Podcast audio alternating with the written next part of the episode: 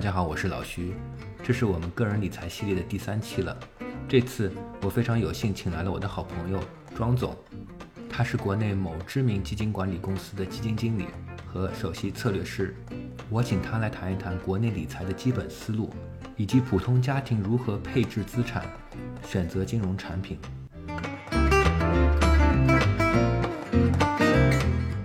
很高兴又跟这个老朋友们见面了。我相信听众当中有一些老朋友，也欢迎新朋友。呃，今天我请来了我的好朋友和同学 庄总，来和大家聊一聊这个呃理财的一些基本常识。呃，之前呢，我在这个播客做了两期节目了，都是和投资理财相关的。呃，第一集呢，我请我的硕士同学曾瑶，其实我们三个人，我和庄总和曾瑶，我们三个人是同班同学。呃，他呢是学院派，他从学院派的角度谈了一下个人理财的一些基本的理念和认知框架，嗯，也给在海外，尤其是美国生活的投资小白们提供了一些建议。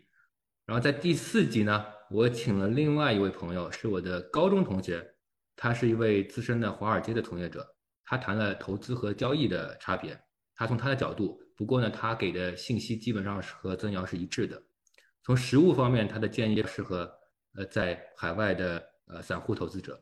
一方面呢和庄总、曾瑶这些老朋友叙叙旧，另外一方面呢，我也想帮助我自己啊建立一个认识这个理财这个问题的框架。那如果有一些正的外部性就更好了。这为什么呢？因为我们这其实我们几个人都是接受过一些经济学训练的人，呃，都有这个毛病，就是想要理解一个事情啊，都需要一个。理解的框架才能够真正的理解，才知道这个每个知识点在这个知识图谱的哪个位置，呃，所以呢，呃，我我请这个庄总今天来跟我们谈一谈，来弥补一下我们这个知识图谱当中的一个缺陷。就前面两位的主讲人讲的都是在海外的环境下面，你可以在全球配置配置资产的情况下面你怎么做啊？小白们怎么做？那么在国内其实环境很不一样，所以那些理论并不一定能够用到国内的环境。啊，那么我也想请我的老同学，呃，庄总来就帮助我们，呃，那我就请这个，我其实叫他飞狗，因为他我们他的小名是飞狗，我们同学都叫他飞狗，我之后可能就叫他飞狗了。嗯，他是在一家非常国内非常非常知名的基金管理公司啊做基金经理和他们公司的首席策略分析师，呃，他在呃这个行业已经从事了十一年了。啊，那么因为一些其他原因呢，就是我们也不便多说，我们请这个庄总自我介绍一下。另外，我们还有另外一位这个呃联系主持人，是我们的音频小编，大家从播客上呃听到的这个音频都是呃张玉 Rainy 编辑的，也非常感谢他。呃之后呢，他也会和我一起问这个庄总一些问题。好的，呃，飞总。哎，好的，非常高兴有这个机会跟大家做个交流，然后。呃，刚才我因为我刚才徐老师也说了，就是因为各种各样的原因，合规的原因，所以我们就不方便把所有的信息透露。但是啊，但是我还是非常的高兴有机会跟大家做个交流。首先我介绍一下我自己吧，就是我我其实跟徐老师是非常好的这个这个研究生的同学。然后我们毕业以后呢，那他就这个远赴重洋，那么我是在国内就是就是在这个 industrial 里面工作了。那么工作了以后呢，其实我一直都是在基金管理行业。那么在海外实际上就叫 mutual fund，就是在公募基金行业里面进行工作。那么呃刚开始的时候呢，可能就是做行业研究，同时呢也做这个宏观策略啊各方面，包括资产配置。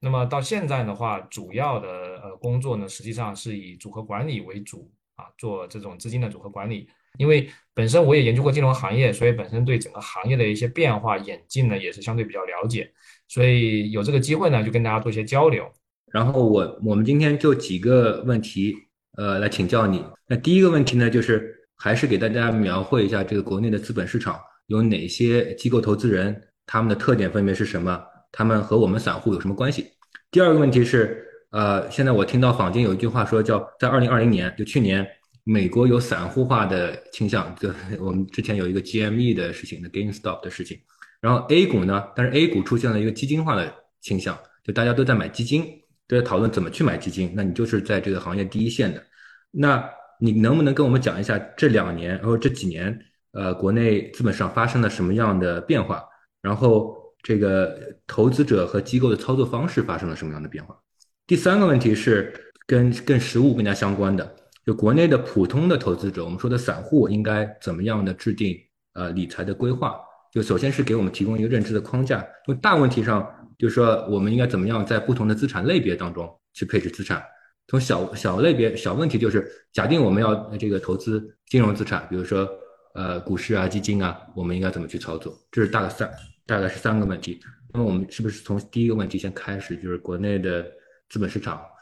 呃，大概有哪些机构投资人呢？他们有什么样的特点？呃，其实国内的资本市场呢，实际上从嗯，就从我们所了解的，比如说从零五年开始，整个 A 股的市场是逐步成熟的，所以公募的基金行业呢，包括其他的这个机构投资人是在快速的发展。现在国内现在主流的一些就是 industrial 这个 investor 的话，主要有几类，一类就是大型的保险公司，包括像社保啊，社保管理、社保这个投资人。还有这个包括像保险公司、资产管理公司，那么还有就是呃以公募基金、以基金行业为主的，可能在二零一零年以前，当时是资本市场的里面主要是公募基金，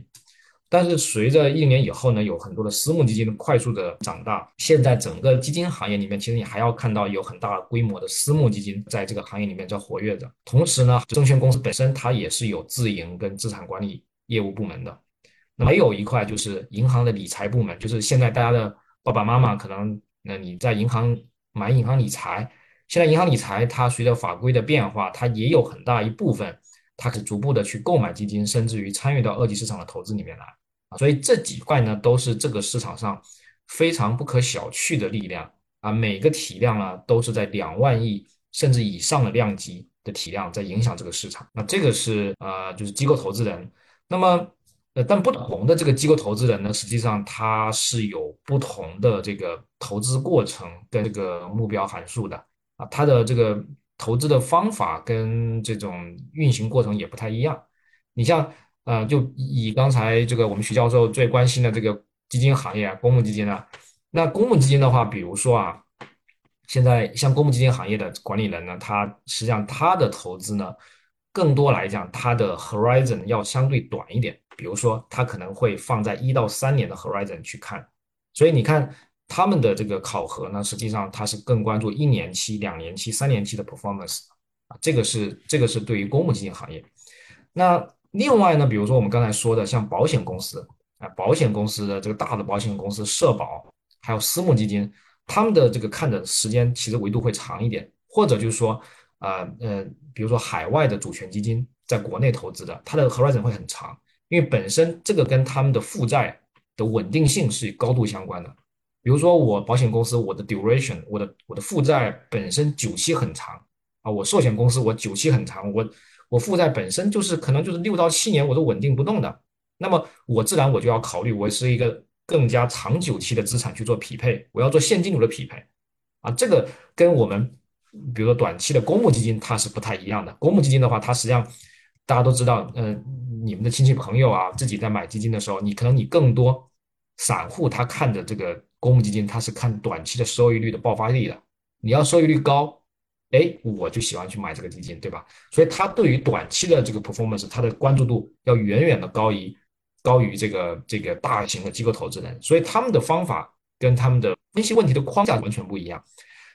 比如说这种机构投资人，比如说我们这种偏向于中小型的，我们就把公募基金。这种公募基金，我们视视为是中小型的投资机构，还有这个券商资管、券商的这个自营啊，这些我们视为中小型机构。我们把这个，比如说海外的主权基金、大型的保险公司啊，这种负债相对稳定、长期的作为视为大型机构的来讲的话，他们是不一样的。小的机构它更多的收益目标，它是着眼于这个这种本身企业投资标的的这种。价值的快速的这种变化，所以它对于短期的业绩的变化，对基本面的变化，它是很关注的。那么大型的机构呢，它更多考虑的是这个公司十年以后还在不在，它更多的考虑考虑的是这个 business model，考虑的这个是行业格局的变化，它有没有有没有风险，它更多是从风险的角度去考虑问题。所以就所有的听众都可以听听这个感觉，一下你自己在做投资的时候，你跟他们是什么区别？你肯定。你肯定不同于大型的机构投资的方法，对吧？你不会考虑十年以后这个这个公司还在不在，十年以后这个行业会不会发生天翻地覆的变化，会不会被颠覆掉？但是你可能你你看的时间短一点，但是你你可能还是要比这些小型中小型机构要短，因为中小型机构它也要看一到三年，它的研究的研究的内容，它产业链的调研，它上下游的分析，甚至于海外专家历史比较，很多工作其实是比你做的要更细致的。同时，他们的团队是更大的团队，那他们在做不断的在做这种行业的调研、草根的调研、专家的访谈。他们要把握随时的这种这种基本面的这种变化的拐点，所以这个就是发现了，就是说你你实际上投资机构之间它的差异度是非常的高的，它的目标函数、投资方法的过程。那么我举个例子，比如说中小型的机构，对他来讲，他完成一个投资的目标，完成他的这个收益目标，他可能只需要找到几个他觉得非常好的行业，几个非常重点的投资标的，对吧？就像大家现在可能在美股看到很多这种重要的投资标的，你可能找到几个标的，你的今年的 performance 或者甚至于你的一到两年、两到三年的 performance 就非常的好。但是，但是大型机构不一样，大型机构它要考虑我的整个资产的这个配置，因为它的体量很大，对吧？我要考虑我的资产配置，嗯，总盘子我的比例是怎么划分的？我甚至是要国别的划分，要不同的这个。国别的划分，不同的资产属性的划分，我甚至要考虑对冲，对吧？我要考虑我的盘子很大，我不求很高的收益，但是我要求的是我的波动率要低，我不能有带来太大的波动，这是我的目标函数所决定的。那么同时呢，对于大型的机构来讲，我还要考虑，如果说我出现重要的这个风险呢，就是异常的尾部风险的时候，我怎么样去做 hedge，我怎么样去做对冲？所以其实他们的出发点是完全不一样的啊。这个是我们刚才说的，就是呃，就是机构投资人，那就是这个国内市场上有什么机构投资人？那回到刚才呃徐老师说的这个，哪一些跟我们的散户比较相关啊？其实啊，我我觉得跟我们散户比较相关的，实际上啊是是就是基金行业，就是公募跟私募基金行业是比较相关，因为你是可以买基金产品的。那其他的呢，其实你你的关联度要低。你像社保，他自己在做社保的管理；保险公司他自己在管他自己的资产。那呃，你像银行理财的话，它其实目前它的法规是不断的在变化的。在早年，银行理财是不允是不允许投资权益市场的。那么在这一两年，慢慢的它开始放开，可能可以投百分之五、百分之十。但是银行整体的市场管理人，他呃管理部门，它本身第一它没有人，第二它水平还可能他还觉得要通过外部的那个力量来来帮助他，所以他是很审慎的，所以他的参与度也比较低。所以，真正呢，对散户相关的更多的还是以这个基金行业相关度要更高一些。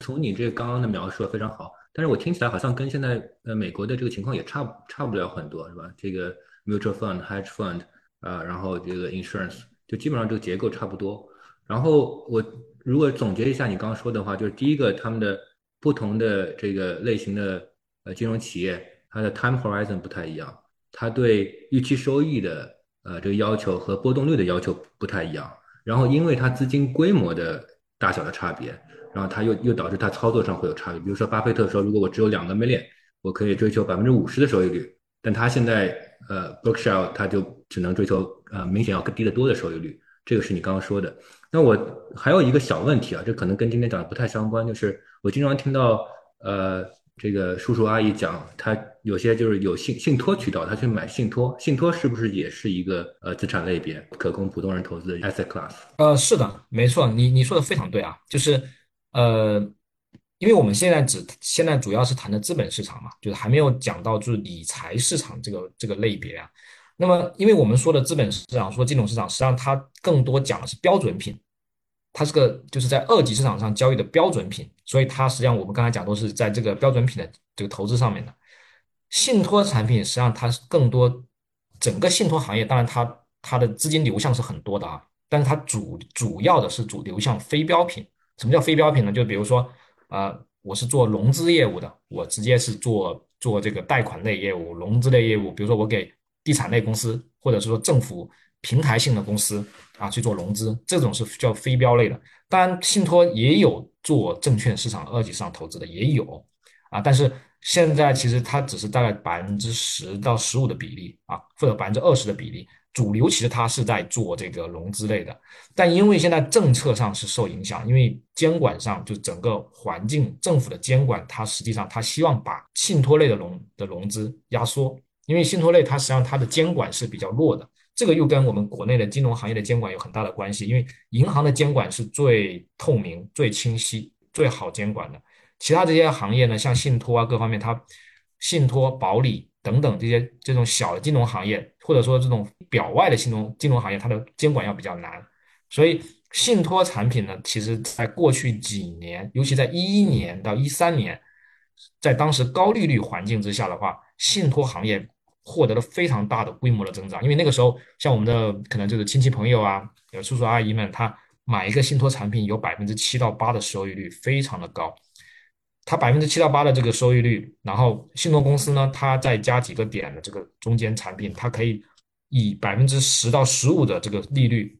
放贷给地产公司或者是政府平台，所以它在所以当时实际上因为高利率环境下，对于这种信用资质比较差的这种融资主体，它是可以可以存在的，所以这个这个当时这个行业在一一年到一三年获得巨大的发展，一每年都是几万亿的规模的增长。那最近这几年，当然它因为政策监管嘛，往下走了。那现在信托产品其实，呃，我们后面会讲啊，就是在理财市场外，其实逐步的在淡出我们目前主流的高净值客户的这个投资范围。其实，嗯，对我们待会儿讲第三个问题的时候，正好你给大家科普一下，嗯，呃，这个家庭怎么在不同的资产类别之间，这个信托也是当中一类。当然，你刚刚已经讲了很多了。然后我们现在转到第二个问题，就是过去这几年非常有意思的变化。呃，我们先不说美股的这个情况，美国也很混乱。呃，这个散户现在很有趣，这个我们看到的现象。但是明显，呃，大家这两年讨论的更多的是，不是说我买了哪只股票，而是说我去买哪只基金。而且你打开手机的话，如果你看看，呃，不管是腾讯还是阿里，他们都推荐好多好多的这个基金。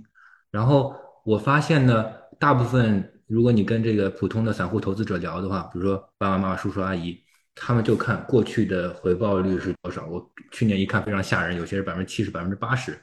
但是我们学过统计都知道，翻倍的都有，嗯，翻倍都有。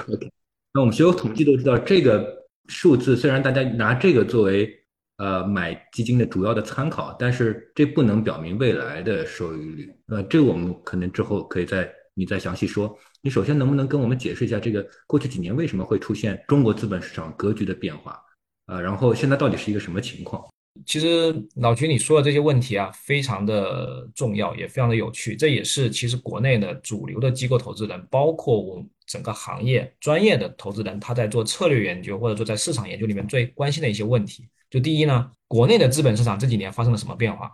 首先第一点呢，就是你刚才说的机构化啊，非常的典型。就是过去呢，可能在五年、十年以前，比如说零八、零九年那个时候，其实是散户的一个市场。就大部分人，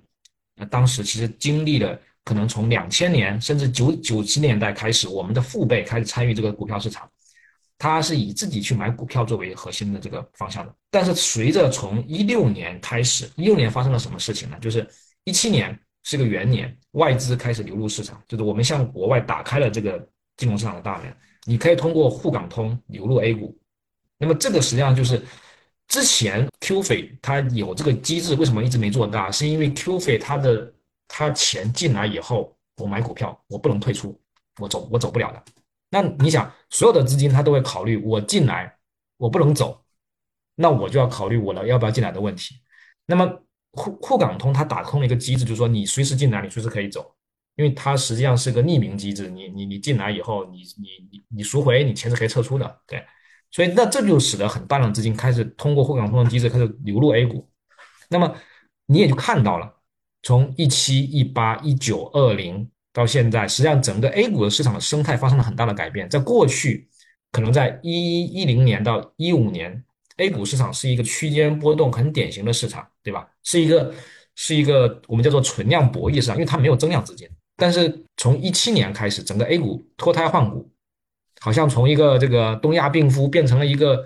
青春少年一样，对吧？开始开始走一个四十五度角，慢慢的就优质的公司开始往上走了。这里面就是改变的就是生态，改变的就是大家的投资模式，因为有一个巨大的外部力量在持续的涌入这个市场。你看美股从一九八零年，从一九七零年开始，美股的市场也是这样的稳步向上走的。这个背后跟一九可能可能跟一九五零年开始这个四零幺 K 呢，跟这个大家这个四零幺 K 的这个 IRA 这个账户持续的在流入这个市场，它是有很大关系的，对吧？你有一个很强有力的一个一个力量，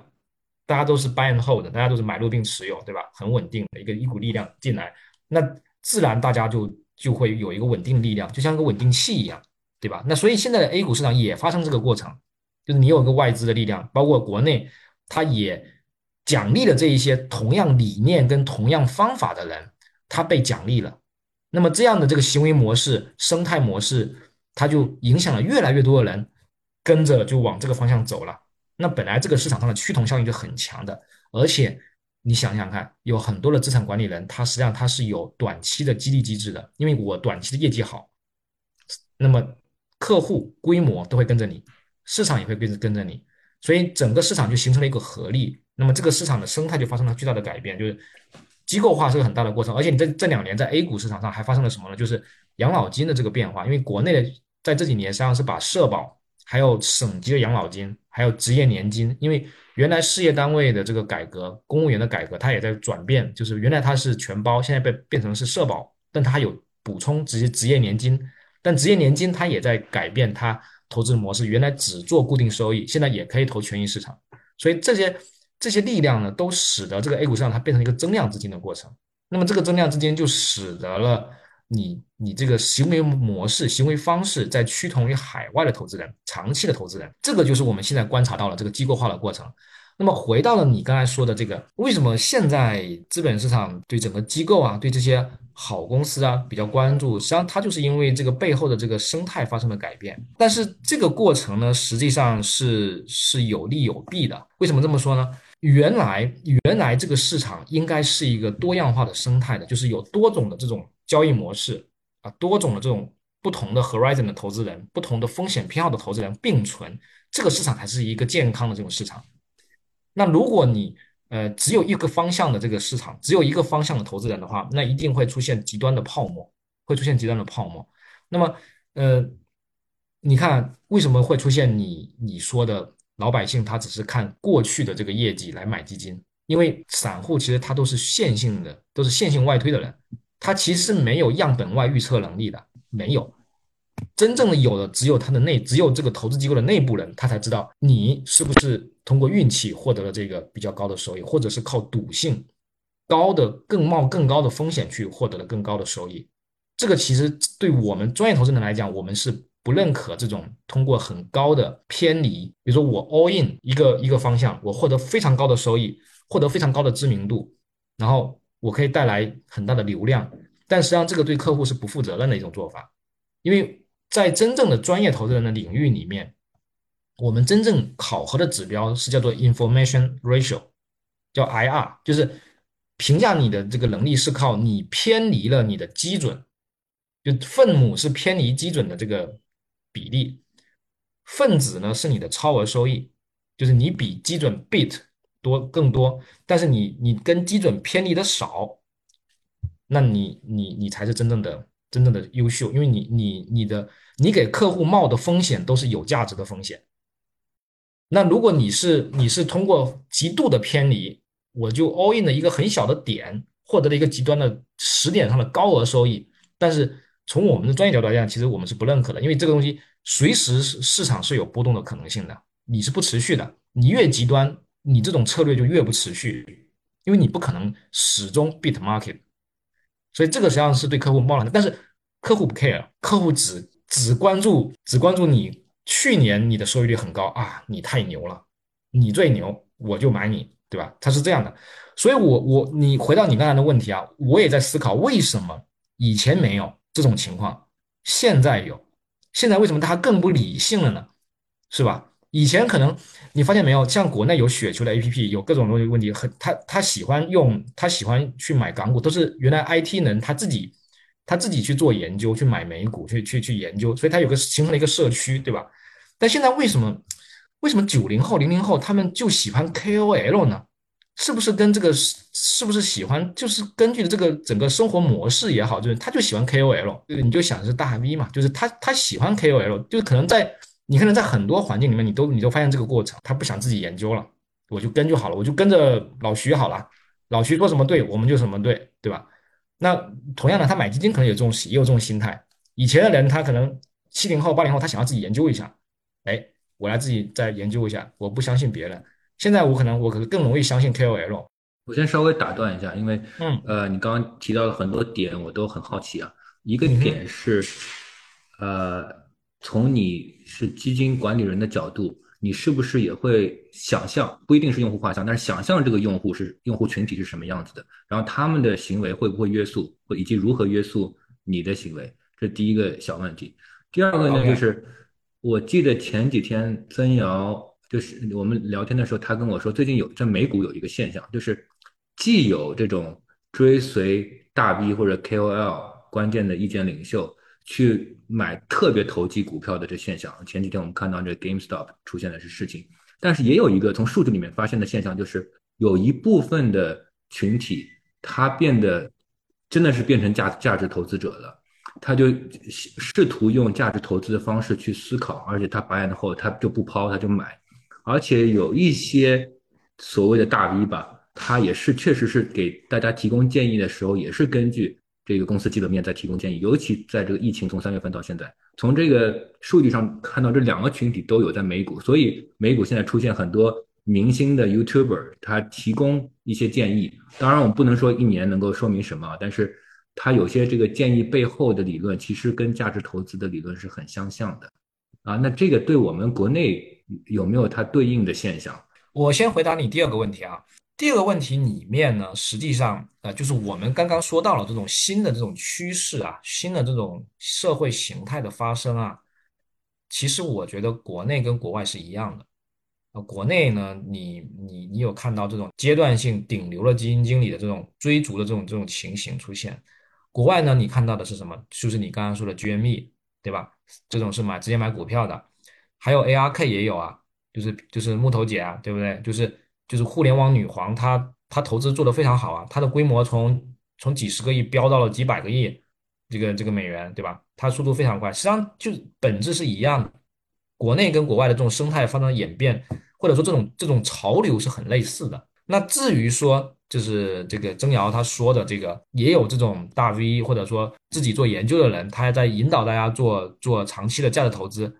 我觉得这种现象是持续存在的，一直都持续存在，它它从来就没有消失过。在 A 股市场上，我就刚才说了嘛，雪球里面有非常多的这种长期的大 V，长期的大道无形。啊，对，反正就各种嘛，啊，就是就是，呃，段段段老师，对吧？还有各种各样的这种很多很多非常多非常多，那这种始终都是存在的，它从来就没有消失过。那那只是说我们观察到像啊 A 股市场上它出现了这种这种追逐疯狂的追逐，还有你其实，在美股就是在股票跟基金上都有。那回答你第一个问题啊，呃。这个其实是一个很重要的问题，就是对于所有有有志于去发在这个 asset management 这个或者说成为一个 PM 你要考虑的问题，就是这里面有两个层面。第一个层面，你自己的理你自己的 belief 是什么？你自己的 belief 是什么？就真正的就是真正的成熟的机构或者成熟机构的管理人，你自己要有自己成型的。持续的可以稳定输出的盈利模式，也就是说你的投资方法，你要自己有自己的 belief，要根据你的要素禀赋 endowment，跟你至于你自己的能力圈，你你要有自己的这个一个投资的方法，在你适合你的时候，你要尽可能的做大啊，尽可能的就是把你的这个收益做到最大，在不适合你的时候，你要怎么样趋利避害，但是你不能违背你的内心啊，你不能够趋同，或者说你不能简单的去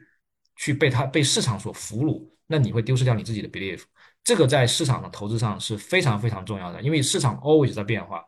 你永远在变化，你没有自己的 belief，你是找不到你自己的位置的，这是这是第一个问题。第二个问题，你怎么样去面对你的客户？这个市场上，其实我自己，因为我自己我也做了一段时间，我不敢说很多年，就自如做过一段时间，我们会发现这个市场的生态是很复杂的，有很有有很多很多种各样各种各样各种各样的客户是非常的非常的多。虽然说整体上来讲，散户投资人他总是要求高赔率啊，这个零售市场上它是高赔率诉求，这是非常多的，因为大部分人来买来买基金，他更多实际上他是小金额来参与，希望高赔率，所以他对高收益的人他始终是非常的认可。赔率是收益率吗？高赔率就是说我我是希望高收益率嘛，我虽然有风险，但是我愿意冒高风险去获取高收益嘛，对啊，我我我希望你是。涨的时候能涨四五十，有一天你跌了四五个点，我也能接受。我就是就这种人是更多的。其实机构投资人就机构客户，他实际上更多他是希望你是高胜率，就是你能够持续赢过市场，这是两个很典型的基本特征。但是呢，整体上零售市场上，它现在因为高净值客户人在增多，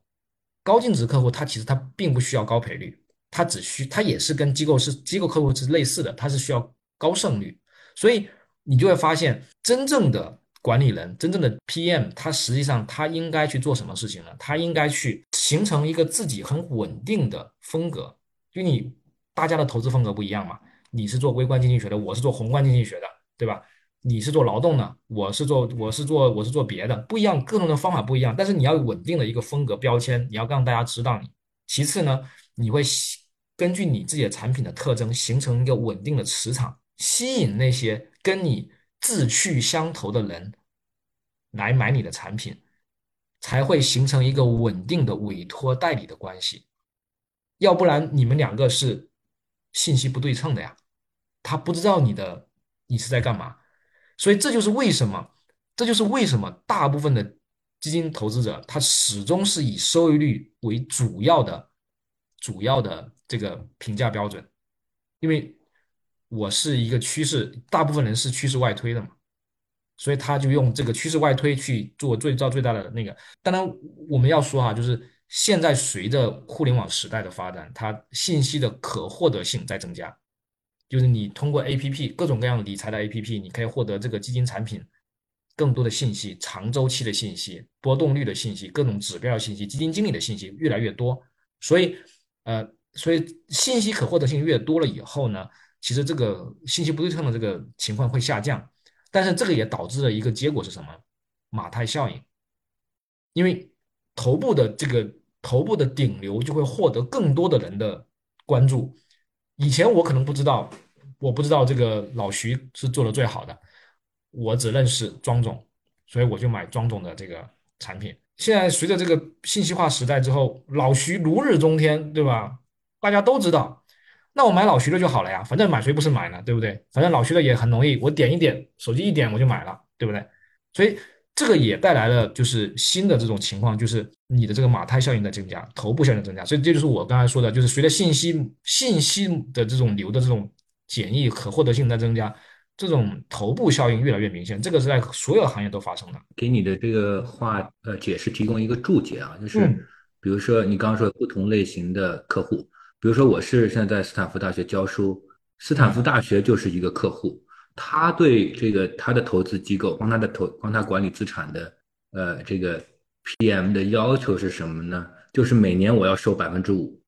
对，就是我这个我知道，因为我们教授开会说过，每年我要从这个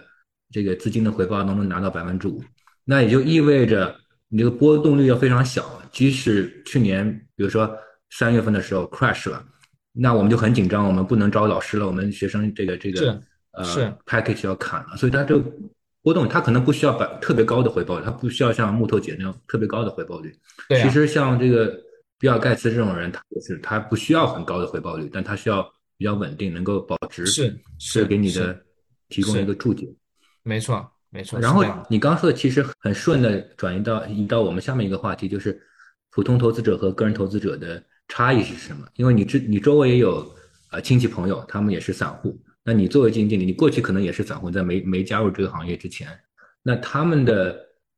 就这两个两种主体，他们的投资风格有什么不一样？然后这个可能可以帮助我们回答我们待会儿会说的第三个问题：，就作为散户，我应该以什么样的心态去理财？呃，去参与金融市场。呃，你说普通投资者跟机构投资者差异度是吧？操作差异度是吧？对，就同样是在一个市场里面，散户和比如说你，你是基金经理，你也买股票，嗯嗯，对吧？你的行为和散户的行为是是有什么不一样？在在讲这个，在讲这个差异度的之前啊，我先说一下这个零售市场，因为我们实际上无非我们就是说零售投资人跟机构投资人的差异嘛，对吧？那我先说一下零售投资人，就零售市场上它的一些变化。这几年随着新技术的这种影响呢，其实零售市场的冲击是比较大的。就一方面就是我们刚才讲的，就是信息渠道的多元化跟扁平化，使得资管行业里面的马太效应非常的强。就是原来呢，呃，可能在海外它是一个很多元的生态，它是有有大型的机构，我是做这个 ETF 的，啊，我是安硕，我我做 ETF，我是我是做指数基金，我做一做各种各样都有，对吧？那我也有 hedge fund，我也有做对冲基金的，我也有这种，比如说做 boutique 的精致型的某些专业领域的这种投资的都有很多。但国内呢就不太一样，国内的话，它现在资管行业它就是出现了一个剧烈的马太效应。就是就是可能是可能就是就是国内它这种可能趋同效应趋就是这种这种从众效应比较强，它这种马太效应跟明星效应使得整个行业它的这个资金就大量的向头部去集中，那它也在影响这个零售市场的生态。同时呢，我们也发现了这零售市场的专业度在提升的。就以前呢，我们觉得零售市场跟机构市场是个两个极端啊，零售市场它是完全不太懂投资，机构市场它它的数据非常的多。他会分析你分析的非常透，但是现在呢，你发现呢，其实零售上它它的专业度在提高，为什么呢？它现在一方面它有很多的这个数数据的可获得性在提高，它有很多 A P P 帮你把这个徐老师过去几年的论文引用率给你提出来了啊，大家就一看就知道你这个徐老师之前做的好不好，还有这个各方面的这些这些数据呢，他都给你列好了，那你一看很清晰啊，这方面就有了。另外就是他现在零售市场它的。社会分工在加剧，比如说，我就直接把钱委托给我的客户经理，我就让他帮我进行管理，或者我就我是私人银行，我就直接把钱让我的私人银行的这个高级顾问去帮我去做主理。那这些人他实际上相对来讲，他是有时间有精力，他也可以做很多的分析，那他就相当于是一个或者说是 FOF 管理人，或者说是一个资产配置的一个一个一个一个人。那么他的这个他的这个判断，他也是比较专业化的，所以呃，所以实际上呢，呃，在过去哈，我们刚才其实在谈的时候，我们也说到这一点，就是在过去普通的个人投资者，就是散户啊，比如说我们自己的大妈，我们这些叔叔阿姨亲戚朋友，散户投资人，他在过去他直接买股票的，他恨不得通过消息买股票，对吧？但实际上这几年呢，他慢慢的演变成了他开始买基金，对吧？因为随着年轻人他开始买基金。但是他们终究他们的一个诉求就是要有一个高的收益率，就是我们刚才说的高赔率。他对回撤的要求是很小的，其实他对回撤的要求并不大。如果亏了我就拿着，我就拿着，我就被套我就我反而不赎了，我就拿着。但是机构不一样，但是机构投资人是完全不一样。机构投资人他他对收益率的要求呢相对没有那么高，可能就像刚才你说的，可能可能 Stanford 他的要求就百分之五，对吧？但是国内的机构投资人，他比如说像保险公司，他的要求通常就是我的百分之八，这是他们内部目标。你如果做到百分之十、二十，其实做到三十，他就挺满意的了。那哪一年市场好，他做到五，你你给他做到五十，他也不会特别感谢你，他也没必要，因为他也不能提成啊。所以对他来讲，他更多的是关心的是你不要给我亏钱，因为你回撤，如果你哪一年你回撤大了，对他来讲他是丢饭碗的事情。对于这些机构机构客户来讲，他是丢饭碗的事情，所以他更多他的要求的是你要回撤要做得好，所以这就引引申出来的这个他的这个客户的要求，机构投资人他要求的是分散，他要相对分散，他有自己的这个资产的这个资产的判断，他要风格控制，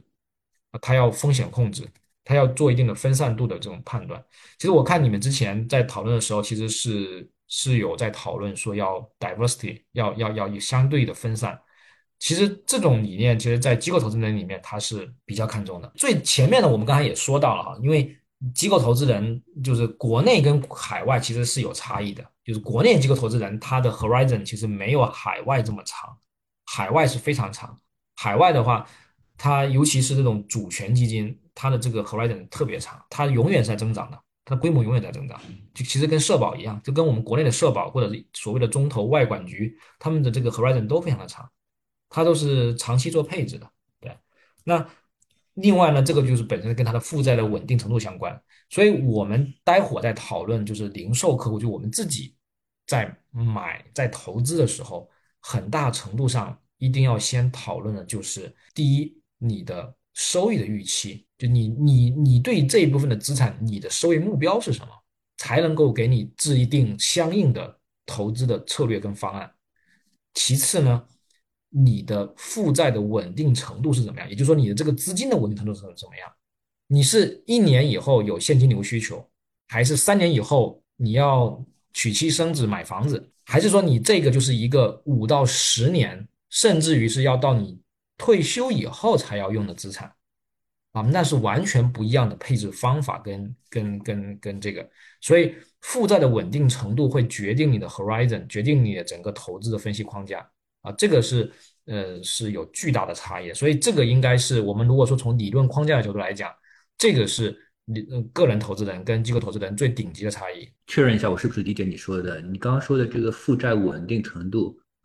是不是说我这个钱是不是闲钱，还是说未来要用的钱？对，就是说，实际上，嗯，正常来讲，我们就是说，这个本身你这个你可投资金的稳定度的问题，就是你这个可投资金呢，可能就是有的时候呢是你自有资金，有的时候是你的负债，你可能是加杠杆的，或者说这个钱你以后要还给人家的，对吧？那所所以，我们统称或者我们简单称为，就是它是个负债。你你有可能是你自己的钱，那就不是负债了。但是，就说你这个负债的稳定程度，你你这个你这个钱的稳定程度是如何？对，那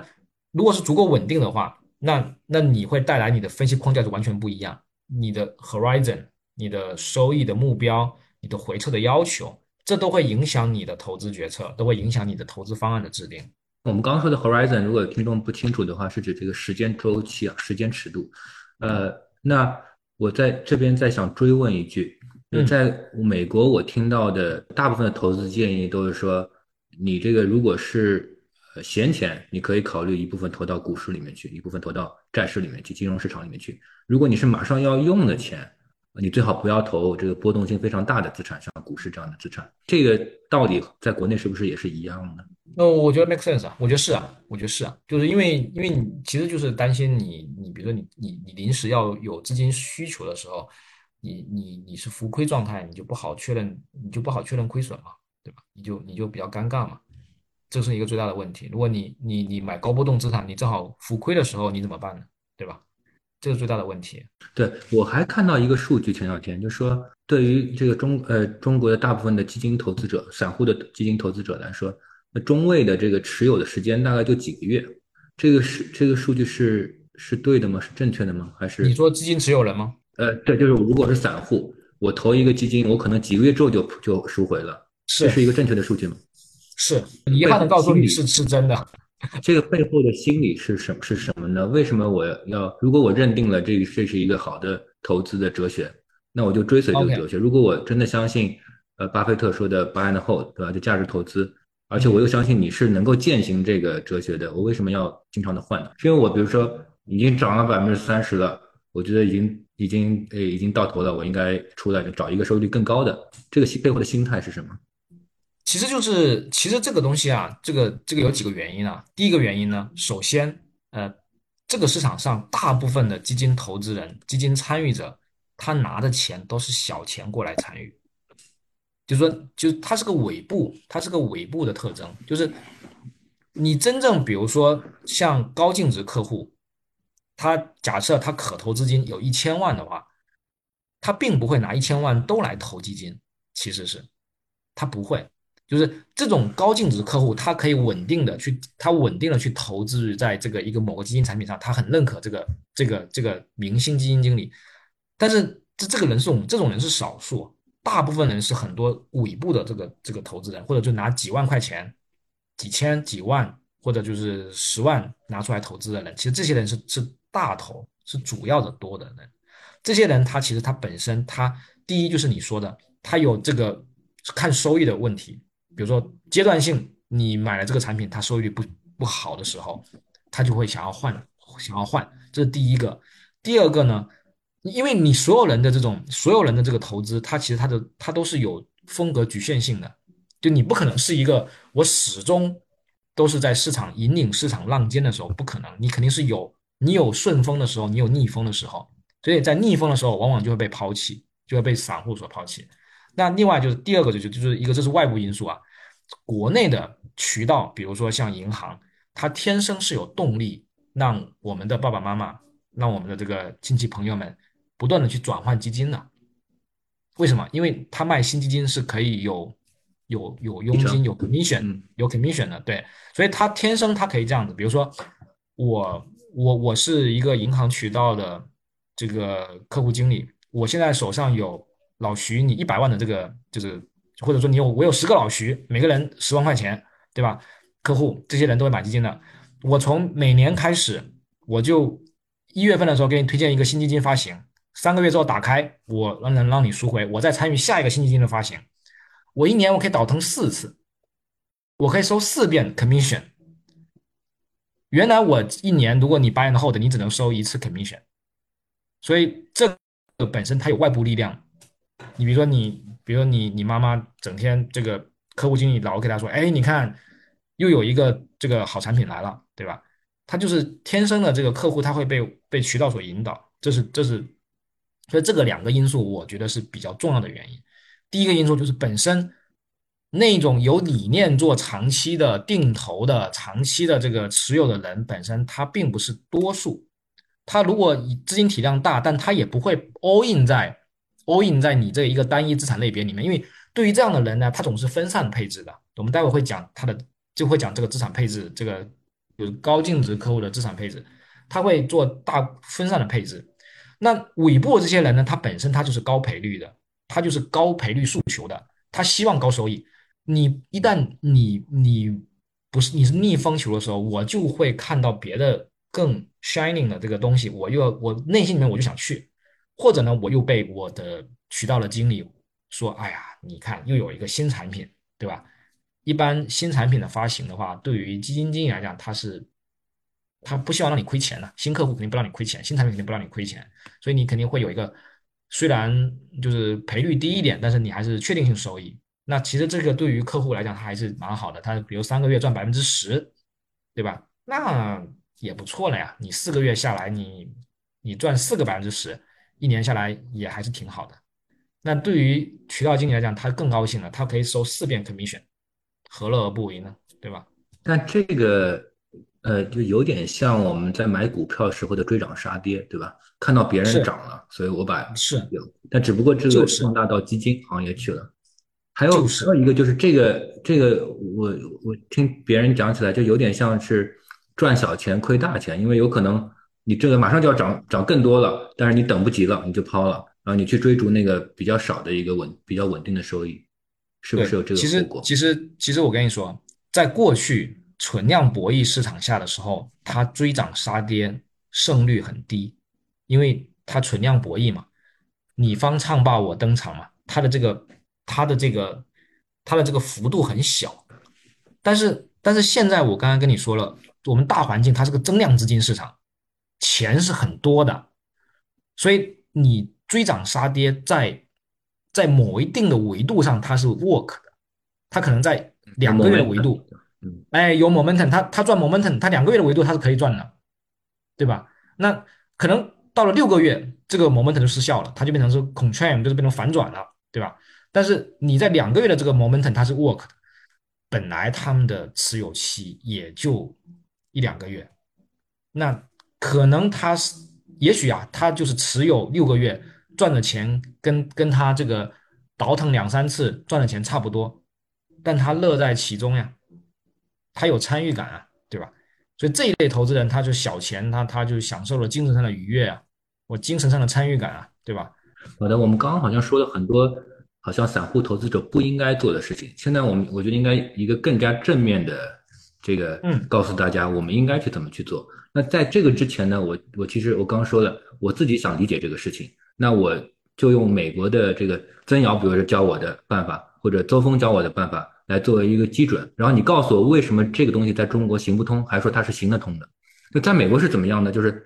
你刚刚说的 401k，还有这个 IRA，其实是个人的退休账户，或者你的公司帮你投的退休账户。他做的事情非常简单，就是买整个 total market，买整个市场的股票，买整个美国市场的债券，甚至还买一些这个欧洲市场、日本市场、中国市场的，就充分的分散化。它就是基本上是我们说的 passive investment，就是无脑的去投，而且这个大量大量的 ETF，就比如说以 Vanguard 为代表就是这样的。那然后呢，呃呃，其实大部分的这个大部分参与在美国参与资本市场的普通人，他基本上就是以这个方式来投资股票。然后如果你还是想还想这个更积极的参与，你可能挑几只股票啊自己去自己去买一买。但从体量上面还是以 ETF 为主。从学院派的角度来说，作风呃和这个呃曾瑶跟我说，其实长期来看这个是 work 的。如果你看呃基金经理的表现和呃和这个 ETF 的表现，巴菲特不是打了一个很很很有名的赌吗？结果他赢了，就是最后标普五百跑赢了大部分的基金。有个统计，百分之八十五到百分之九十的基金是跑不过标普五百的，所以你就投投标标普五百就可以了。那这是美国的投资，就是普通散户的。投资人，比如说，如果你去问一个更加年长的同事，同事就会跟你说，你不要去想这么多，你就每个月定投标普或者定投美国的 total bond and stock market，that's it。那这是美国的标准。那么在中国，我们能不能做这个事情？比如说，我们能不能投沪深三百？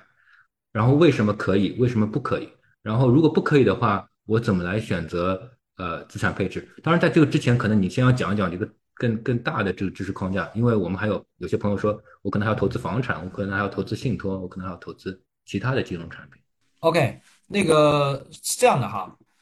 呃，就你刚才说的，我先回答你说的那个可不可以的问题啊，就是就是沪深三百啊，在国内可不可以投啊？我觉得答案很简单啊，当然可以啊，Of course 啊，肯定可以啊，这是必然可以的，因为其实就我了解，四零幺 K 跟 ir 这个账户其实。当然，它是就是对我们自己来讲，它是有一定的选择权的。你是可以挑不同的基金的。那当然，你也可以让公司帮你挑啊。那呃，但大部分人可能他就是以买这个就是整体的指数、整体的指数为主。其实我觉得在国内啊，我觉得在国内也可以的。就是你其实沪深三百，你拉长了它的这个时间周期，你比如拉到五年、十年，呃，它其实也是可以，也是可以给你不错的。一个一个稳定的回报，但是跟标普还是不能比。这标普是，哎，你这个 benchmark 不对呀，你这个 benchmark 不对呀。你你你说可不可以投？你不是我我说的不是说可不可以，是不是应应不应该？这是不是一个最优的投资方式？你这个 benchmark 是错的，你不能你不能拿我们的沪深三百去跟标普五百去比啊。你应该拿我们的沪深三百，比如说我的基金定投十年沪深三百。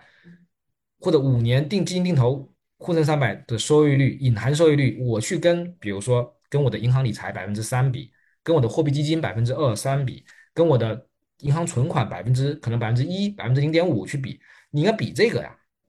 因为我对我来讲，我的可我的可投资的标普并不是我的可投资的领域啊。对于大部分人来讲啊，当然这周末刚刚改变了，这周末中国人民银行说。你可以有五万美元投到国外去，啊，这个这个是最新的这个政策啊，但是但在此之前你这在此之前不是的呀，在此之前，但这但这里有一个差异，就是你说。我不知道这是不是对的，就是差异就在于美国大部分的基金经理其实打不过大盘的，因为就大盘的蓝筹股它的业绩确实很好，它长期增长确实很好，你去怎么去挑股票，或者散户也是一样，当然更加是这样，但中国是不是这样的，我不清楚。我其实我我正好要想回答你这个问题啊，其实，在过去的就一六年，从一六年从一一七年到现在，一共有四到五年的时间，中国百分之五十的基金经理，百分之六十基金经理是 bit market，就大部分基金经理都是 big market。但即便在这样的情况之下，我依然要告诉你，沪深三百是可以投的。为什么呢？因为我们刚才讲了。从一七年到现在这几年，它是一个它是一个不正常的一个情况，它是一个资金单向大量流入的一个市场环境。那么市场呢，尤其又是以这种作为关注企业经营壁垒、企业盈利质量的这种投资方式的这些人，他实际上就是在这个时候，他重点挖掘的像食品饮料啊，这个医药本身这种壁垒跟品牌都比较高的，它可以生企业的这个经营，它的时间维度比较长的这些公司。这些行业在这过去的四到五年里面获得了巨大的收益，是帮助了公募基金经理 beat market 的，但这种状态不是持续性的，就是它只是在一个阶段性的时间点帮助我们这些基金经理 beat market 的，但是我们依然要认识到自己的局限性啊。你的意思是，是不是说，当我们的市场越来越成熟的时候，其实我们的呃指数也会越来越，就表现会越来越好，相对基金？就是说，相对于市场越来越成熟了以后，参与者越来越多了以后，你的投资难度会越来越大，因为这市场越来越有效了，我们很难找到，就是我们不能利用非公开消息嘛，你你你很难找到有效的信息来帮助你去 beat market，这难度会越来越大。过去这段时间为什么我们可以，是因为有有外部力量帮了我们一把，大家形成了合力，共同这个。创造了一个比较好的一个一个环一个一个一个一个一个结果，但是这种情况不持续。你现在外资大幅度的流入，大家很高兴，我们每个人都是都是收益很高，对吧？都 beat market。但是可能过了明年，美元大幅度升值，资金都回流的时候，那我们可能新兴市场都跌得稀巴烂了。那这这对于你们的工作来说是会变得越来越困难。那就越来越困难了。现在我我告诉你。所有的基金经理都会告诉你说啊，这个大家还去买点 H 股多好呀，对吧？我们现在是大唐盛世，对不对？这个非常的好，对吧？外资只只会流入不会流出，这都是骗人的。外资从来就只有利字当头，从来不会说只会流入不会流出。你要去看看海外的历史经验，只要有金融危机的时候，什么灰飞烟灭都什么都不会，只会回去救主了。那个时候，对吧？零八年的时候，我当时我在我在我在花旗北京的办公室，那个时候，当时那个亚洲区的领导打电话过来，全公司整个整个 floor 全部都是安静的，那 CEO 就一句话，就说你们大家所有人都不要出去乱说，别人倒了我也不好，我们倒了也不好，反正大家都不要说话，就是你就静静的就好了，什么的话都不要讲。当时就是，当时就是就是十五号的时候，就是就是八月十五号的时候。就是就那种情况，真的金融危机的时候，你根本你你只会跑路，你没有人会管你的。所以，所以真的到那个时候的时候，基金经理，嗯，那种情况其实你是很难处理的。所以，所以在这种情况之下，我觉得哈，就是我我们始终要认识到自己的局限性，这个是你你要活得长最重要的一个因素。你说的很谦虚。好的，那么那我们回到这个正题，假设我是一个。呃，在国内的散户的投资者，一个呃一个这个家庭的投资者，呃，我应该怎么配置我的资产呢？这个怎么去想这件事情？其实，如果从从个人角度来讲，你你从家庭角度来讲，其实你的可投的范围是大很多的。就是就像你刚才讲的，就是我我们普通的理财投资哦，普通投资人呢，他其实他的家庭的配置资产其实是有很多元的。你包括固定收益，包括权益，那。呃，包括这个不动产，其实这里面有巨大的分别。不动产里面你还可以分一二三线城市、非学区跟学区，对吧？但是本质上来讲，对我来说，其实我我觉得哈，最核心的要素是什么？就是最核心要素，我们现在就一点，就是这个资产它能不能够在二三十年之后依然存续？其次，能够持续的创造正的现金流，这个是最重要的，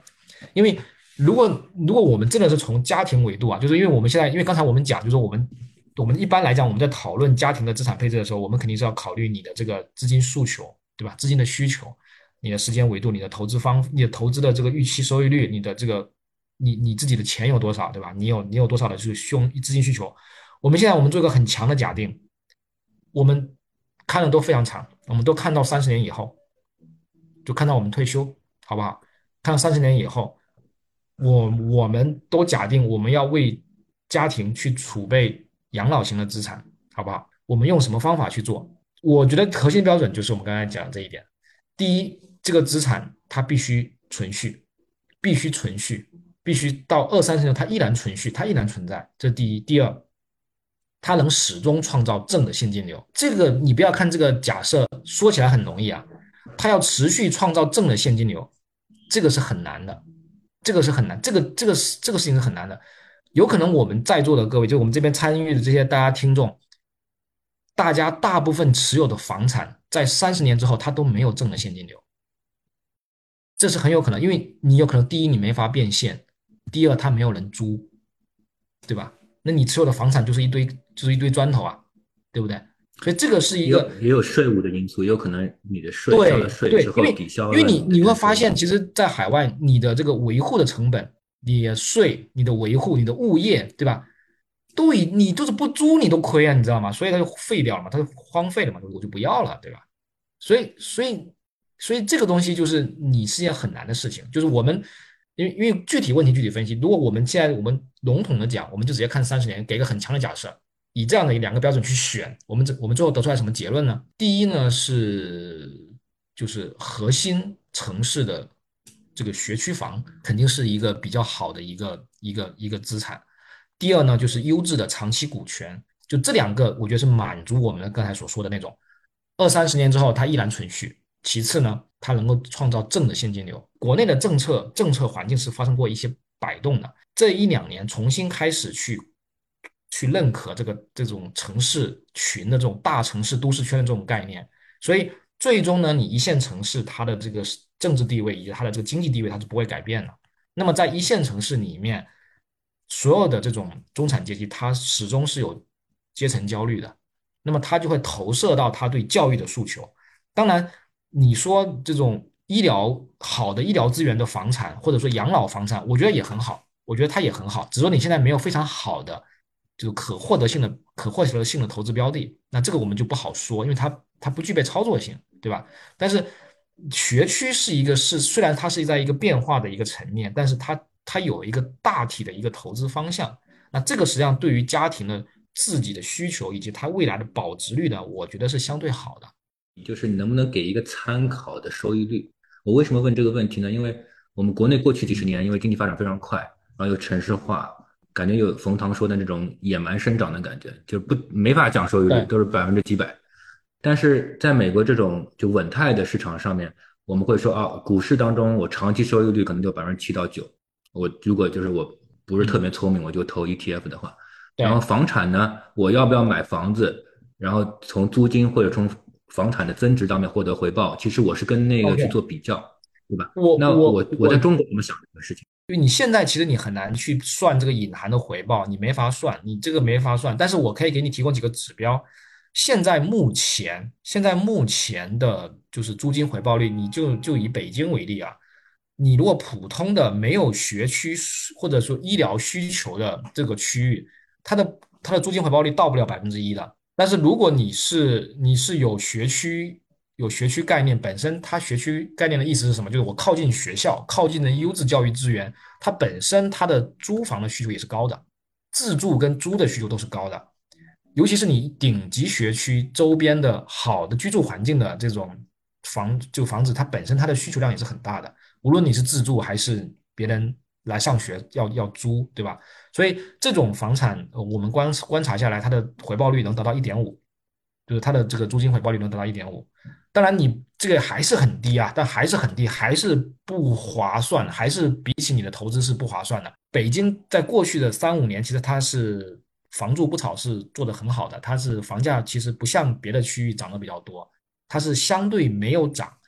当然，当然你你如果说流动性很好，它会有些变化，但是这我们不好说。但是它实际上它是做的很好的，哎，所以这个就是一个给你一个指标的一个一个一个观察。啊，这个其实也不带任何的 judgment 的，不带任何的价值判断，对，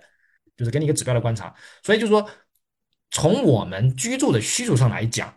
啊，从我们居住需求上来讲，你本身你肯定是具带有学区属性的房产，它的回报率跟它的这个保值率肯定要远高于其他的房产。所以从你从你资产配置角度来讲，那你一定是集中嘛，你可能你是要慢慢的。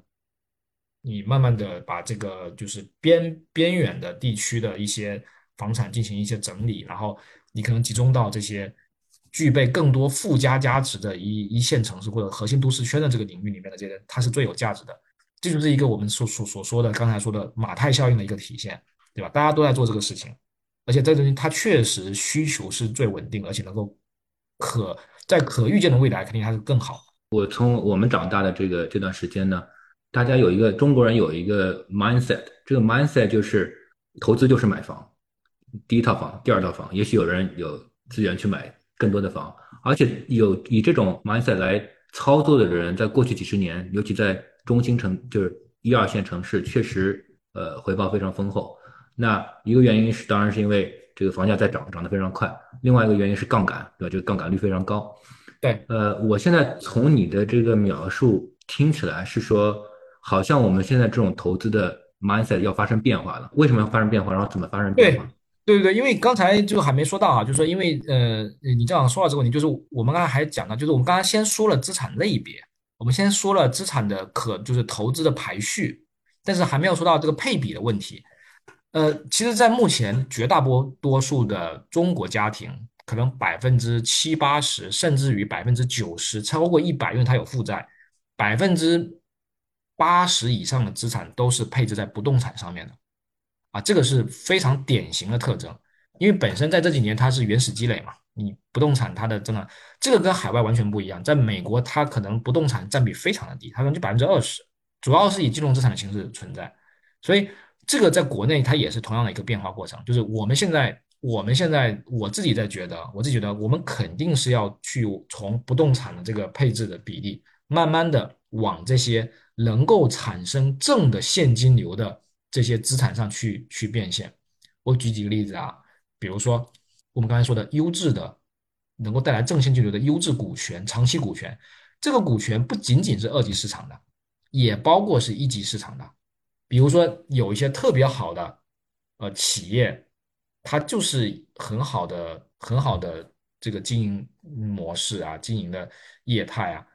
嗯，那它它也很好啊，对吧？它它能够产生很好的。长期的这种需求，服务业的，比如说举个例子，它比如说可能是是便利店，可能是金融服务企业，可能是可能是养老养老设施、养老养老机构的这个股权等等啊，就是说有带品牌的等等，就是说就这一类资产，这类服务业的资产，它其实长期是有生命力的，伴随着我们人口老龄化的过程，它是有生命力的，所以它如果能够满足我们刚刚说的需求，我觉得就很好。那只是说现在对于大部分的投资人来讲，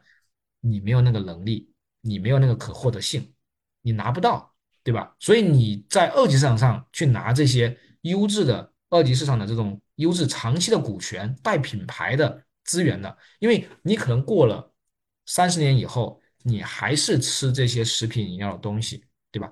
那你你还是吃这些，你还是喝这些奶，你还是喝这些酒，对吧？你还是你可能还是或者就是说你看到路上跑的这些汽车呀。或者说这个工程机械啊，或者是这些各种各样的东西，你可能还是这些国家的这种重要的这些核心品牌啊，这些公司它实际上能够长期能够延续下去的。那这些公司它就有具备长期的这个价值。像比如说像消费品，它可能在国内它有很大的市场；制造业的公司它可能能够去做国际的份额，那这个就可以带来它很长期的增长空间。所以这些企业，我觉得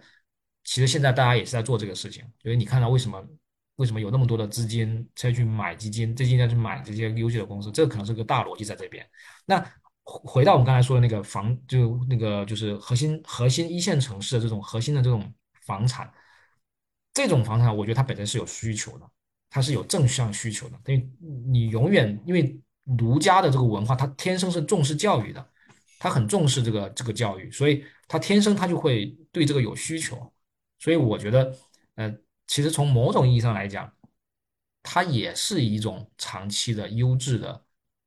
正向的现金流的资产嘛，对吧？所以它也是一个值得配。只是说我们的比例上来讲，从所有人的家庭来讲，你可能慢慢的，你应该是把你的不动产，或者说是边缘的不动产、非核心的不动产，你再慢慢的出清，你转移到这些核心的这种资产上。只不过说你这些核心资产上，你你有资源，你有能力，你可能够找到一些。一级市场的股权，你要是没有资源、没有能力，你在二级市场上你也能够找到这些股权，其实是。但是你要有一个更好的心态去去做配置，那有可能是以基金定投的方式，因为你现在毕竟可能在这一年，比如说我们在二零二一年有个很大的波动，或者说二二年美元是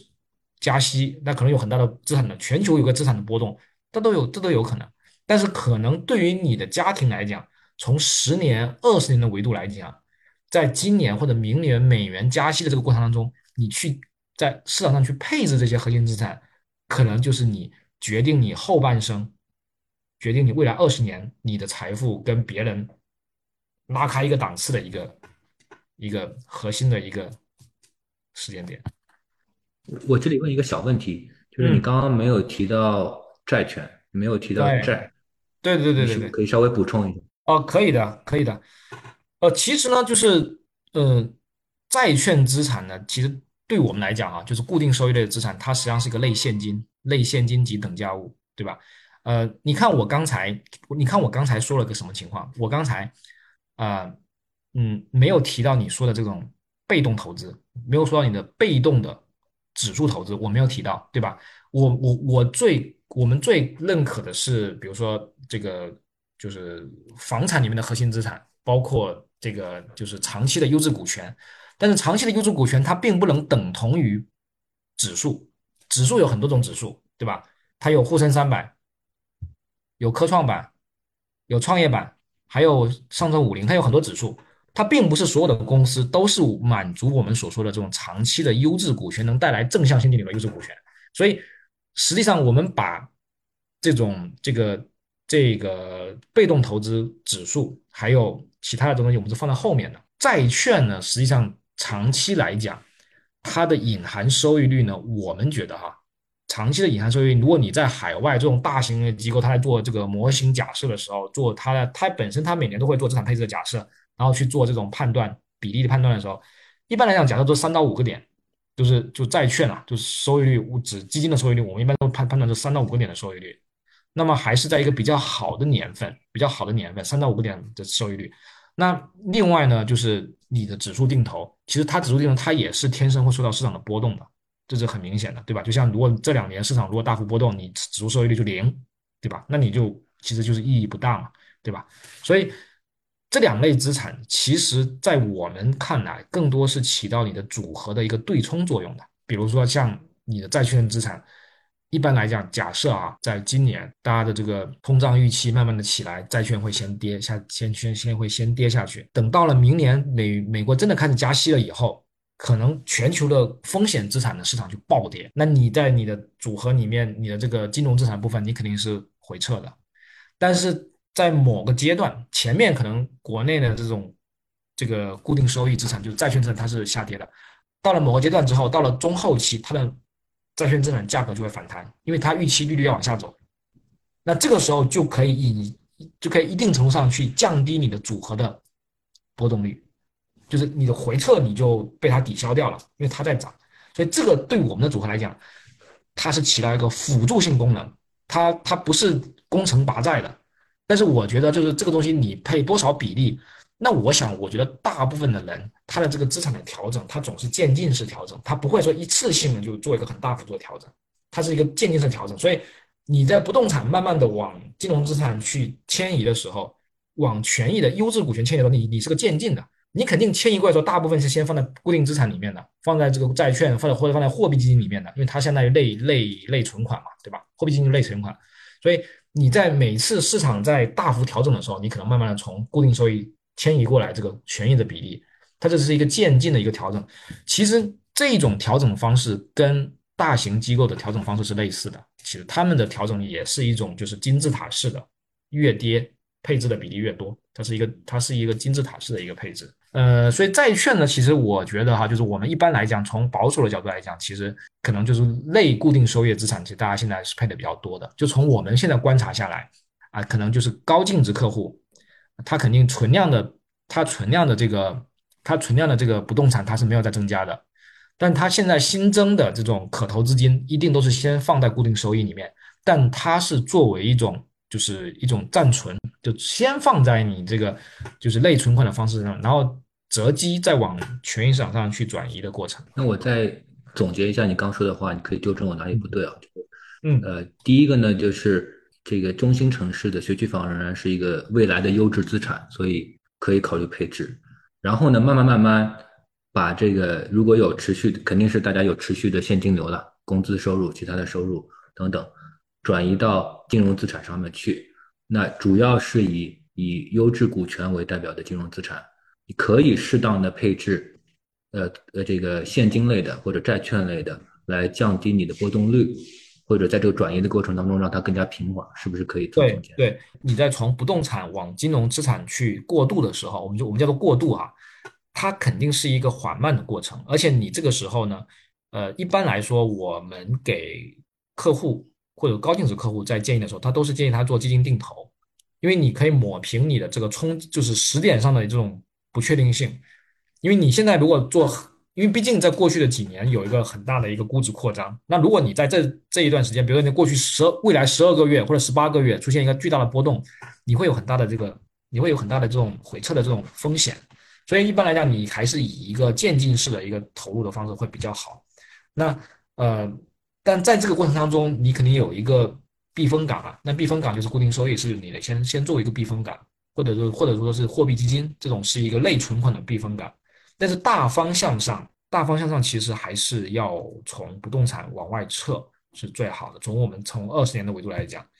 那如果你能够找到顶级的养老资源的这种股权，当然是最好的。这个肯定是未来人人都需要的，而且随着大家的这个理念的变化，肯定以后会被大家广为所接受。我们现在讨论这么多，这个逻辑链的最后一条就是我们怎么参与股股权投资，或者如果我们散户没有不知道投买哪个股票的话，我们如果通过基金市场来参与的话，我们应该怎么买基金？这可能是你最有发言权的一个话题了。对，其实。其实怎么买基金呢？其实这个确实是一个比较难的问题，因为因为就像我们刚才讲，它是个委托代理的问题，对吧？因为你你你怎么样，你怎么样能够去观察它呢？很多时候，呃，你必须去看它过去的一些表现，你只能用过去的信息是你可以用的 information set 去去判断它的操作模式。那现在好在呢，就是说有很多的，呃，有很多的这种。就是 A P P 啊，有很多的这种分析工具能够帮你去分析基金经理。那呃，如果是机构投资人，我就我我在我这边可以插一下，就是机构投资人怎么样比你们更容易去买基金呢？就是机构投资人他可以请可以请基金经理过去做阐述，他可以面谈，他可以调研，他可以可以跟你这个人沟通啊，可以定期的沟通。但零零售市场散户就比较难，散户你只能去观察他的过去的表现啊。那一般来讲。一般来讲，我觉得哈，呃，对于小白的，对于小白的同志，我觉得你你有几个指标，我觉得值得你去跟踪。就是我们就不说其他七七八八了，我们就说干货了啊。就是说，呃，第一呢，时间长，基金管理时间长的基金经理一定是有意义的。哦，我我自己是这么认为，就是第一，时间管理的长。而且他依然在公募基金行业做，那他还是有意义，因为这个行业它是一个经验文化，它实际上还是有一个经验积累的过程。年轻的基金经理他永远都是敢敢拼敢打，但是他在控制风险的程度上，他的他的这个这个能力肯定是要弱的。那么大家都会不断的进步，所以这点我觉得是有意义。就第一，时间长；第二，如果这个人他是担任一定的管理职务，比如说是。公司的投资总监，那基本上就是比较比较大型的、比较比较丰富经验的投资管理人。那我觉得他犯错误的概率比较低，因为我相信在听我们这个我们这个这个这个会的人啊，就都不是那种要想要一夜暴富的人哈。想要一夜暴富的人，估计不会来听老徐的这个课啊。就是就是就是，如果想一夜暴富呢，不不存在。但是我们肯定都是希望获得一些稳定的收益，对吧？那你如果是你如果是去挑基金的时候，第一，它管理时间足够长，比如说八年以上，啊，七到八年以上，那他还是做投资总监，那就说明说他是被内部甚至外部都所认可的人，那他经验很丰富。第三，很重要的一个指标，内部的申购比率，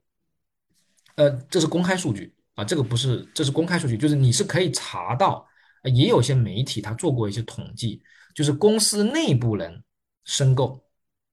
啊，这是公开数据啊，这不是非公开消息啊。这这我们都是我们讲的都是合规的啊。就是如果公司内部的同事申购的资金，它是有公开的，就每个定期报告它都会公开这个基金产品内部的同事、内部公司内部自有内部的管理人他自己自己买了多少。一般来讲，如果公司内部的同事买的比较多，那说明说大家还是比较认可的，因为内部人肯定比你，这就是一个信息不对称的问题嘛，内部人肯定比你更了解嘛，对不对？所以这个也是一个很重要的一个指标啊。其实这么筛下来也没有几个产品了啊。对，那那其实这个产，其实这些产品呢，对你来讲最大的风险是什么？它限购了啊，它限购了，你的这个定投计划就就就不行了，你就得要去你的你你就有资金再投资的风险了，你就要你要找别的了，一不小心踩到坑里面了，那就那就没办法了，对吧？那呃，但是呢。嗯，这几个指标我觉得是很重要的。但虽然这几个指标大道至简啊，但是背后反映的逻辑是什么？就是投资它是一个经验主义的东西，它很多时候它是背后是均值回归，是周期的轮回，它一定会发生一些变化。所以你你在这个时候，你既然是委托别人管理，其实对于你来讲，你是希望你是希望去他帮你去度过风险，这是最重要的一件事情。就是我相信。在听的各位肯定都是学历水平比较高的人，你一定要清晰的理解一件事情。你们，我就把你们当做机构投资人，都要当做机构客户啊。所有的人他买基金，他是在帮你做什么事情？他不是帮你去，不是帮你去建功立业，去飙飙升，像那个 GME 一样飙升，带头大哥给你飙上去，他不是。所有的专业机构投资人帮助你做的事情。它是帮你规避任何的风险，注意我说的风险，任何的风险，包括下行风险，包括上行风险，它能够帮你获得足够多的稳定的收益，对你就是最大的帮助。因为永远你会发现，家庭财富的积累，并不是靠单个产品、单个资产的高收益，其实能做到的都是很极少数，都是天时地利人和。正好投了一个什么非上市股权，他上市了，他赚大钱，这是少数。大部分的人他靠什么？他靠某一类资产稳定持续的收益，并且足够大的量。但是如果你就是以一种博弈的心态，像现在大部分的零零售投资人，他是我看到这个老徐去年收益率百分之百，我跟他，我继续再买一点，他永远是没法做很高的收，没法赚很多的钱，因为你是一种博弈心态，反而你是。你你在一个稳定的长期的轨道上，你去认可这个投资人，相信他在不断的这种下跌，叫有周期轮回的过程中，你还能够控制住风险。你相信他，你配了足够多的资产，不断的复利，你可能三年五年之后，它就变成是五倍十倍。这个对你来讲，你的家庭也是帮助很大的。所以我觉得这个是一个对普通人，对于小白来讲更合理的一种方式。但难的话就是难在，就是说我刚才说的那几条筛选出来的人并不多，其实那。但是所有的基金经理他都是在做学习，在做做演进的。那这个实际上是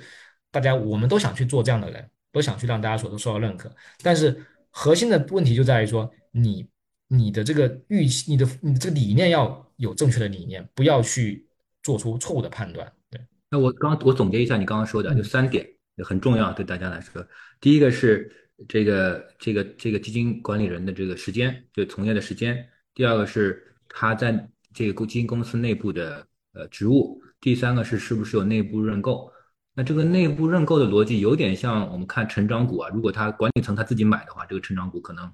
呃我们就比较放心，这是一个呃好的股价，这是不是类似的逻辑？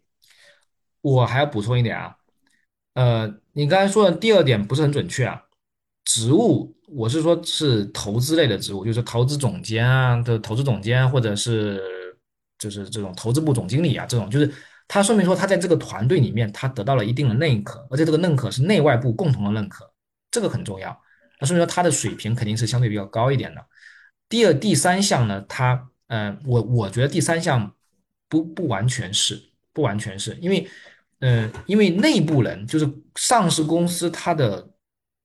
内部的人的他的这种买入啊、持有啊，他实际上他他的时间限制并没有像。基金管理人去买这么多，你知道吗？因为基金经基金公司买资基金公司的，嗯，自己买自己的，就是比如我是内部的人买内部的基金，它是锁定期要一年的，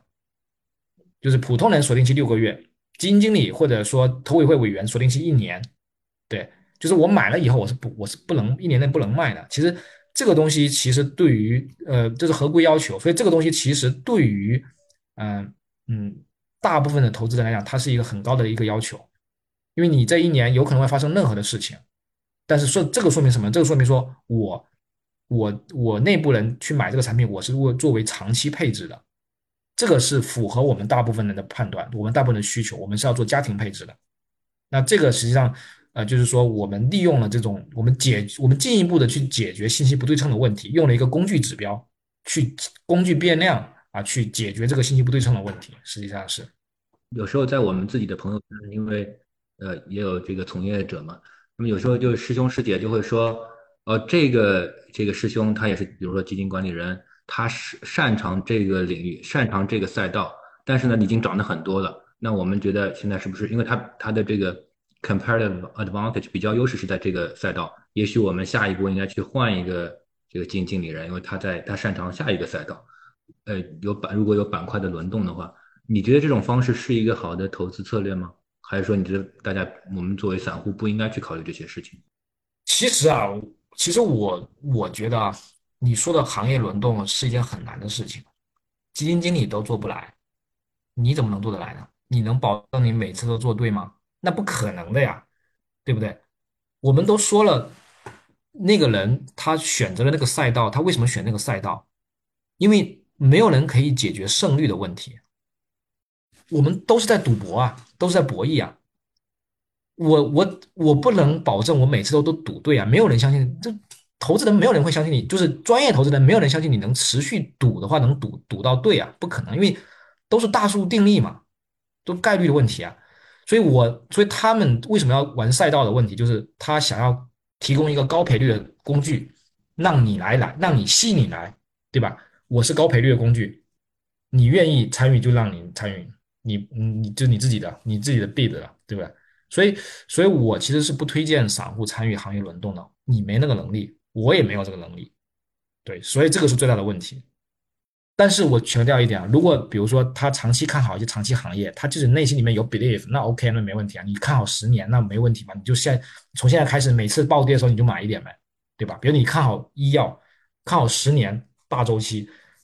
你就是要长期持有，你又是你又是闲钱，你又就是那无所谓，那 OK 啊，那没问题啊，那你就每次大跌的时候你买一点呗，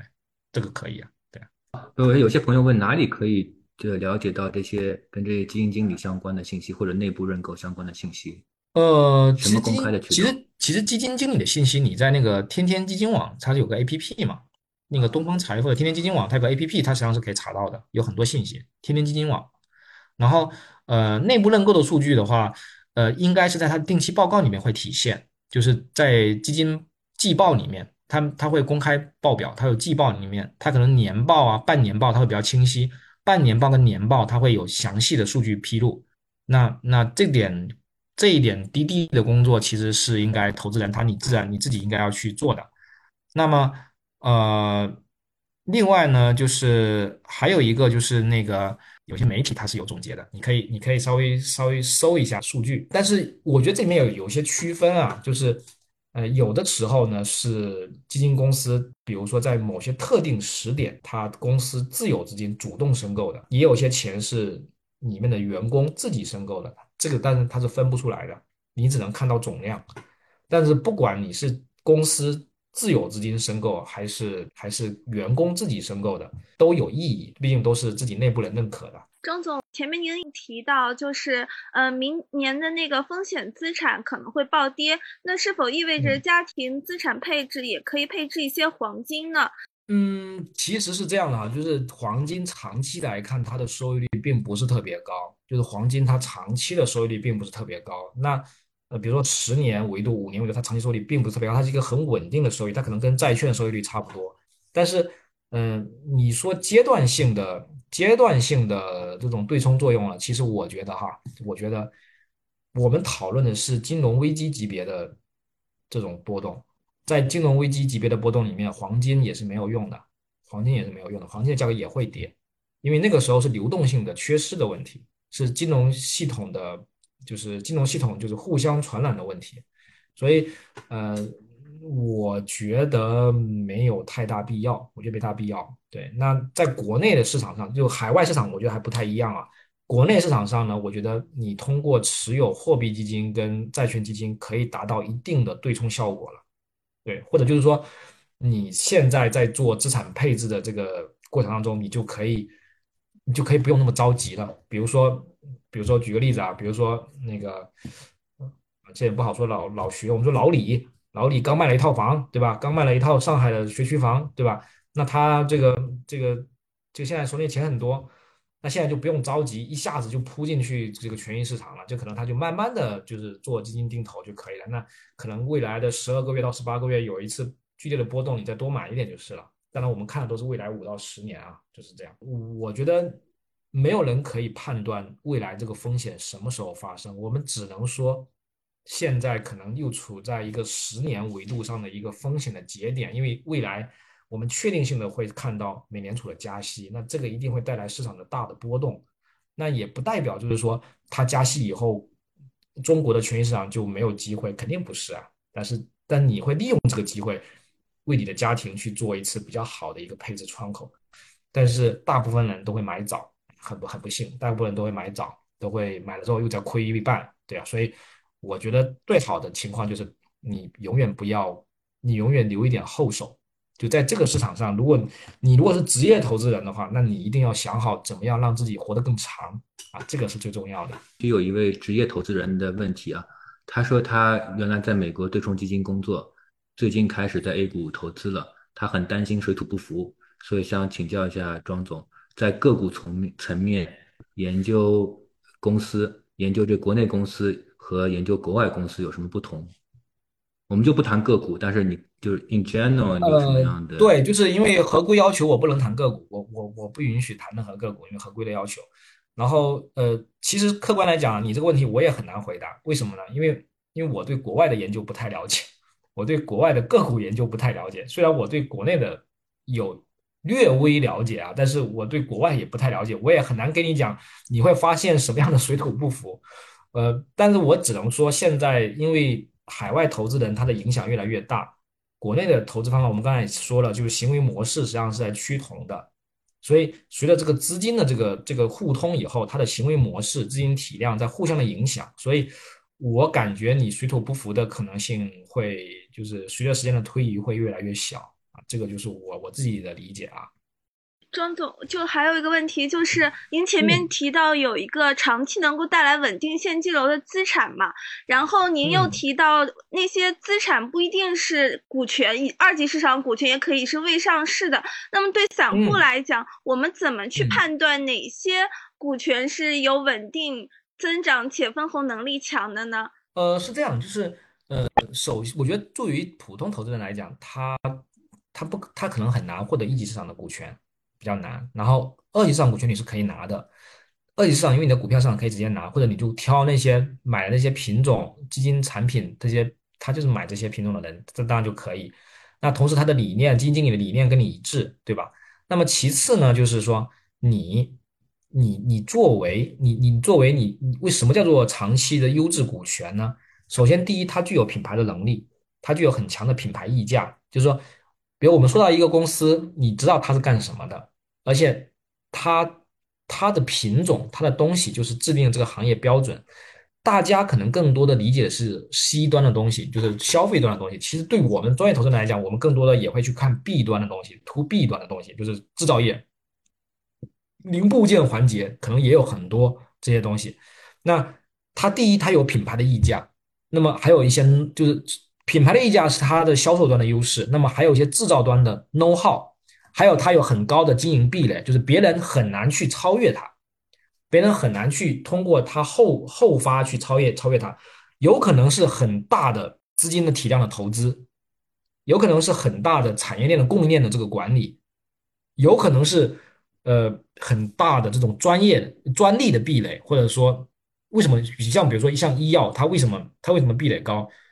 我开发一款新药，我要有专利，我要有前期投入，我还要做五到八年的临床的一期、两二期、三期的临床验证，我才能推出新药，对吧？你想，你想进来没有这么容易的，所以你就要去观察这些公司它的经营壁垒是不是足够的高，然后，然后如果是的话，而且它有很强的品牌溢价，三十年之后你判断它公司依然存在，而且你去看它的现金流的情况，有的公司，有的公司它可能是要高负债。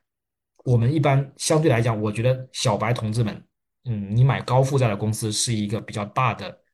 是不太好玩的。高负债的公司它是高杠杆经营的，高风险高回报，所以这个适合专业投资的人他去做价值发现，他们也不是长期持有的。反而你发现那些好的现金流的公司，它实际上它并不是它它都不需要高负债，它不需要。那这些公司其实它的经营风险要小，更稳定。它更适合小白的人去拿，是这样，所以这个我觉得就是有一些指标。当然，这个东西我们挂一漏万了，你不可能都给你说完，说完那那太简单了，那投资太轻松了，对不对？那那就是这不可能的。所以行业也在不断的变化，所以但是这个我觉得是长期来看，作为家庭的配置来讲，它是一个比较好的一个方式。其实这个在海外也是有类似的一个情况，它是有历史经验的，因为我们不断的在。重走海外的过程其实是的，所以我们很幸运，我们可以去观察海外的经验。就是还有一个问题就是说，筛选出来的好基金是不是需要卖一直持有？有个问题啊，或者什么时候买卖啊？其实我我自己觉得啊，就是嗯，其实这个东西不好处理的，因为一般来讲，如果说如果说基金经理他管理的比较稳定的话，他的理念比较稳定，那么其实你是不需要卖的。为什么我们刚才？呃，给徐老师讲那三个原则，对吧？你看我刚才讲三三个原则，工作时间足够长，他有一定的职务，那么就说明说这个人他的稳定性要高，他在他在这个公募行业，他在这个公司，他在这个基金产品，它的变动的概率要低，对吧？你你如果是买那种就是两三年突然间一鸣惊人的，那你也保不好，他一定会他第一他的这个赛道不一定稳定。能够持续的这个提提供很高的收益。其次呢，它有不不确定性的因素，它有可能会调整，对吧？平台，所以呃，理论上来讲，你要卖出一个标的，你肯定是觉得它发生了一些变化，跟你原有的投资逻辑发生了改变。你买是因为这个基金经理买这个产品的属性，这个基金经理的投资理念，这个东西买，那这个基金经理发生了改变，那你肯定要调整啊，对不对？那如果他不调整，你什么时候要做做调整？一般来讲。除非呃你发现了更好的徐老师啊，你才会抛弃掉现在的徐老师，对不对？那么那么那那其次呢，如果你没有找到，或者说你你可以分散风险啊，就像之前这个徐老师说的，我们可以 diversity，我们可以多拿一些品种，对吧？那你也可以啊，你你要是再发现好的，你可以再增加你的这个这个基金组合的稳定性啊，这个很自然，就像你。你你四零幺 K 账户，你也不会只买一个吧？你可能买好多个好多个基金，对吧？这个也很正常。所以，嗯，不好说。其实我们刚才也讲了，不好择时，择时很难。timing 是一件最难的事情，没有人能够把握 timing。如果是你能够 time 能够确定性把握 timing 的事情，那你牛了，那你就世界首富了，对不对？不可能。所以，呃，我们更多是看一个更长的维度。从我们从我们个人投资人来讲，我们个人投资人比机构投资人有一个最好的因素是什么？你的负债。你的你的资金是无限长的，呃，这个是最大的区别。机构投资人他的所有的资金，他实际上是有期限的，他是他都是机构投资人，机构人他都是受托人，他钱不是自己的。